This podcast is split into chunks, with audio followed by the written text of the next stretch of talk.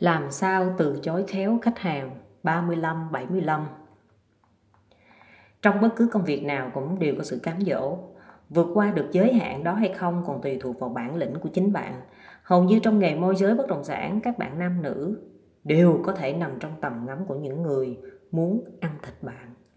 Có người thì trơ trẽn, có người còn giữ được chút thể diện. Có người thì dùng ẩn ý sâu xa để mời gọi bạn Đặc biệt khi biết bạn mới vào nghề này chưa lâu, họ lại càng trở nên đặc biệt và dễ thu hút bạn hơn. Lúc mới vào nghề này, tôi chắc chắn bạn sẽ gặp rất nhiều điều mới mẻ, gặp nhiều người thành công, gặp được nhiều người có địa vị trong xã hội, gặp được nhiều người nổi tiếng và gặp được nhiều người từ có tiền cho đến có nhiều tiền trong số những người đó, có người cô đơn, có người thiếu thốn tình cảm, có người có tiền, có địa vị nhưng không có hạnh phúc, có người có thể lo cho bạn cuộc sống tốt đẹp, chỉ cần bạn chịu nghe lời họ, chịu phục tùng họ.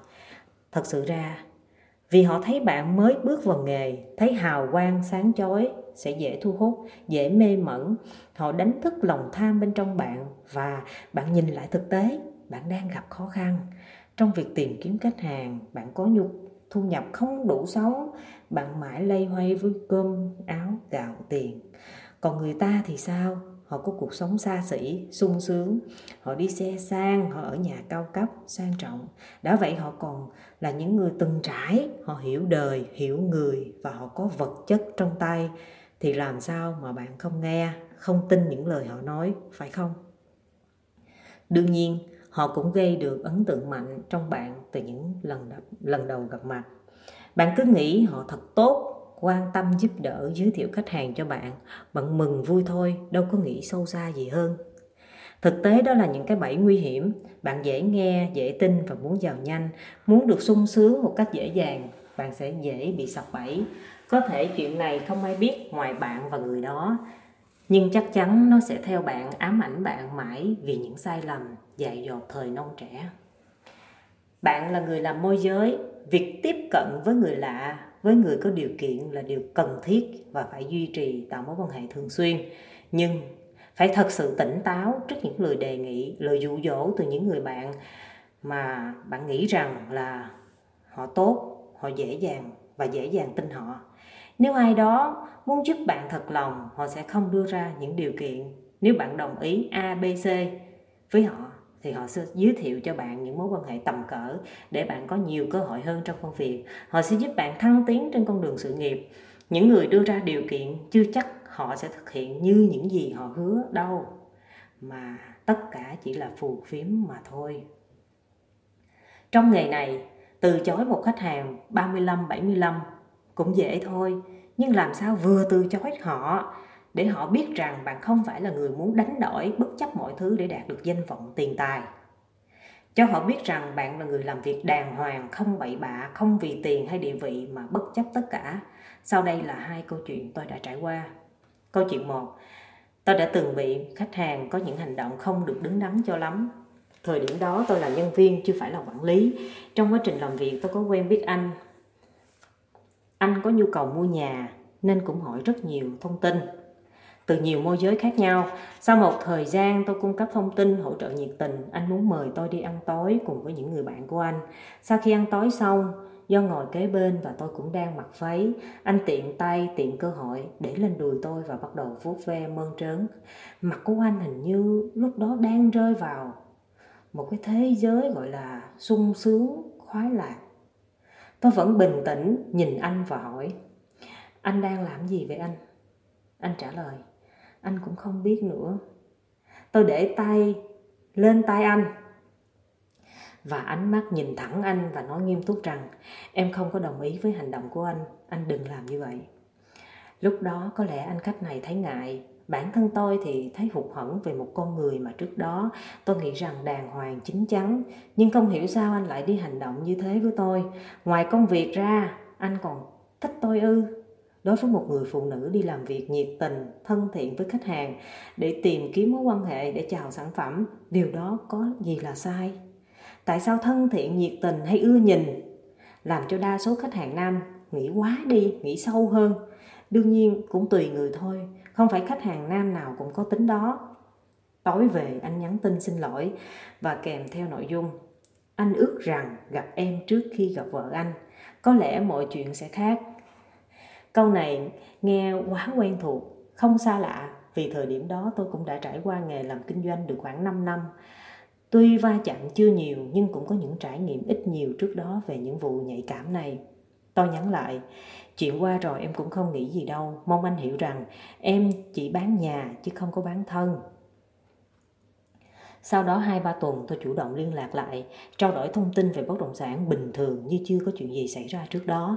Thật ra tôi có thể bỏ luôn mối quan hệ này nhưng trong công việc tôi biết sẽ có nhiều cơ hội khác lớn hơn tôi không muốn vì chuyện cảm xúc nhất thời mà bỏ đi một mối quan hệ tiềm năng dù gì thì có lẽ anh khách anh cũng nhận ra rằng nếu muốn có thông tin hay cần sự giúp đỡ liên quan đến bất động sản thì tôi là người đáng tin cậy để nhờ giúp những vấn đề khác tôi không phải là đối tượng để anh tìm kiếm câu chuyện 2 tôi quen anh tại một sự kiện lớn qua việc trao đổi danh thiếp tôi biết anh là một vị trí rất lớn ở một tổ chức đa quốc gia. Tôi với anh cũng có gặp vài lần sau đó trao đổi về bất động sản, về thông tin thị trường, vân vân. Lần đó và có lẽ là lần sau đó tôi với anh không có gặp nhau lại. Một phần vì tôi thấy không có lý do để tôi gặp lại, cũng như trong tôi đã ít nhiều không còn sự tôn trọng với anh như trước đây nữa. Tối hôm đó tại khu quán cà phê ba của một khách sạn năm sao, Tôi và anh ngồi nói chuyện về thị trường bất động sản trong nước và ngoài nước. Anh kể tôi nghe về công việc của anh. Không cần hỏi nhưng tôi biết anh có gia đình. Có lẽ cũng đã có con, có cháu nhiều rồi.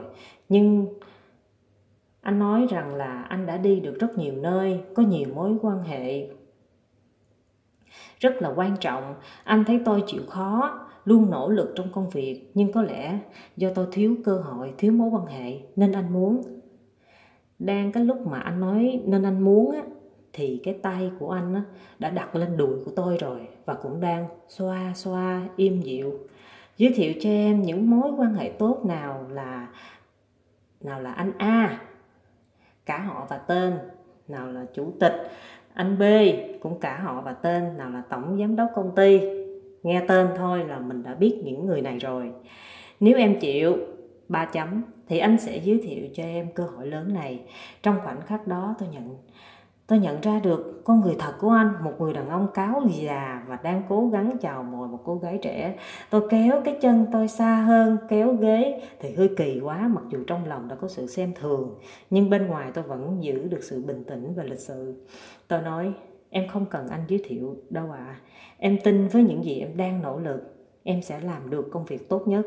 Vấn đề chỉ là thời gian và em cũng không cần phải vội vã để làm những điều mà bản thân chưa bao giờ muốn đánh đổi sau đó khoảng 5-10 phút tôi nói có việc phải về sớm nên xin phép về trước thời điểm đó tôi đang bán bất động sản nghỉ dưỡng một căn biệt thự cái giá của một căn biệt thự dao động khoảng từ 500.000 đô trở lên giai đoạn 2009, 2010, 2011 thị trường bất động sản nghỉ dưỡng chưa được nhiều chưa được nhiều người biết đến như bây giờ, chưa bùng nổ như hiện nay. Anh khách này là người có nhiều kinh nghiệm trong công việc lẫn cuộc sống. Mỗi lần gặp ảnh tôi có thêm nhiều thông tin, học hỏi được nhiều kiến thức mới. Nhưng sau lần đó thì tôi đều từ chối gặp. Tôi hiểu được động cơ cũng như tôi không thích những người có chiêu trò như thế. Với trường hợp đầu tiên lại khác, anh khách có hành động đó có thể trong phút chốc anh không kiểm soát được cảm xúc. Nên như thế, do đó tùy trường hợp hoàn cảnh có thể xem xét. Nhưng đối với câu chuyện hai này thì tôi hoàn toàn không muốn liên lụy hay làm ăn chung. Một lần biết ra cũng đủ cho bản thân có trải nghiệm cũng như để răng dạy cho chính mình rằng, ngoài kia luôn có không ít người đàn ông kiểu như thế, chỉ là chưa có điều kiện lộ diện ra mà thôi. Cám dỗ trong nghề môi giới lúc nào cũng có. Bạn có thể gặp lúc này hoặc lúc khác mà thôi. Quan trọng bạn phải là một người thật sự yêu nghề và xem nghề môi giới bất động sản là một sự nghiệp để theo đuổi lâu dài. Bạn có khó khăn, có nhiều thử thách, nhưng mọi chuyện đều có thể giải quyết bằng năng lực cũng như bằng niềm đam mê nghề thật sự. Khi bạn có đủ đam mê, bạn có thể chấp nhận thiếu thốn. Bạn có thể đi vay, đi mượn để thực hiện mục tiêu, để được làm việc và hơn hết để xây dựng một sự nghiệp lâu dài và vững vàng. Nên nhớ, tất cả các bậc vĩ nhân, ai cũng phải đi những bước đi đầu tiên, siêu vẹo, té lên, té xuống. Không ai đứng chưa vững mà có thể chạy thật nhanh bạn chưa có những trải nghiệm trong khó khăn, thiếu thốn, làm sao bạn cảm nhận sâu sắc được niềm hạnh phúc khi đạt được điều gì đó hay được thành tích gì đó bằng cả sự cố gắng, nỗ lực của chính bản thân. Dám vượt khó cũng như dám bỏ đi cái tôi, bỏ đi cái sĩ diện mà chấp nhận mọi thử thách. Như thế những gì bạn đạt được dù thành tích đó so với người khác có nhỏ nhoi đi chăng nữa, bạn phải tự hào về nó. Dù gì, bạn đã tự lực đi lên bằng chính đôi chân này. Điều đó quá hãnh diện đi chứ từng bước từng bước một cố gắng. Bạn đừng nên so đo với ai kia. Tại sao họ giỏi quá, họ sướng quá, họ may mắn quá, còn bạn thì không được như họ. Hãy nghĩ ngày hôm nay bạn đã làm hết khả năng chưa? Bạn đã làm tốt hơn ngày hôm qua chưa? Và ngày mai bạn lại tiếp tục nỗ lực. Đó là điều mà bạn cần phải làm ngay lúc này. Đừng chờ đợi điều gì đó xa vời, viễn vông mà đánh mất những cơ hội ngay trước mắt mà không biết không ai có thể tránh mãi được những sai lầm, có thể ngày mai sẽ tiếp tục sai. Nhưng qua cái sai đó đã cho bạn được điều gì? Bạn đã học được điều gì từ nó hay là tiếp tục té trên vết xe đổ mà không tìm được lối ra? Nếu bạn có sai lầm thì chỉ còn cách chấp nhận đó là một phần của quá khứ. Của con người bạn và hãy sống tốt hơn, không thể vì thế mà buông trôi tất cả khi mà phía trước, bạn còn rất nhiều điều mới mẻ, không ai rảnh rỗi để có thể cầm đèn pin, đi soi lại từng cái sai lầm của bạn trong quá khứ. Để chỉ trích bạn, họ chỉ nhìn thấy những gì của bạn ở hiện tại và điều bạn làm hướng tới tương lai tốt đẹp hơn. Khi ra đời, va chạm không biết ai tốt hay ai xấu. Nếu bạn là người sống đua đòi, lười biếng, muốn giàu nhanh, thích chưng diện, khoe khoang về vật chất, thiếu tự tin vào bản thân, luôn tự ti về hoàn cảnh, nơi xuất thân thích sống ảo và luôn mơ tưởng về sức mạnh, khả năng phi thường của bản thân mà quên nhìn vào thực tại. Tất cả những điều này sẽ rất dễ làm cho bạn lọt vào cái bẫy lúc nào không hay. Hãy nhìn vào thực tại, hãy xây dựng những viên gạch đầu tiên từ những gì bạn đang có bằng tất cả sự tự tin, sáng tạo lẫn ý chí kiên cường. Chắc chắn khó khăn sẽ giúp bạn trở nên mạnh mẽ hơn, bản lĩnh hơn.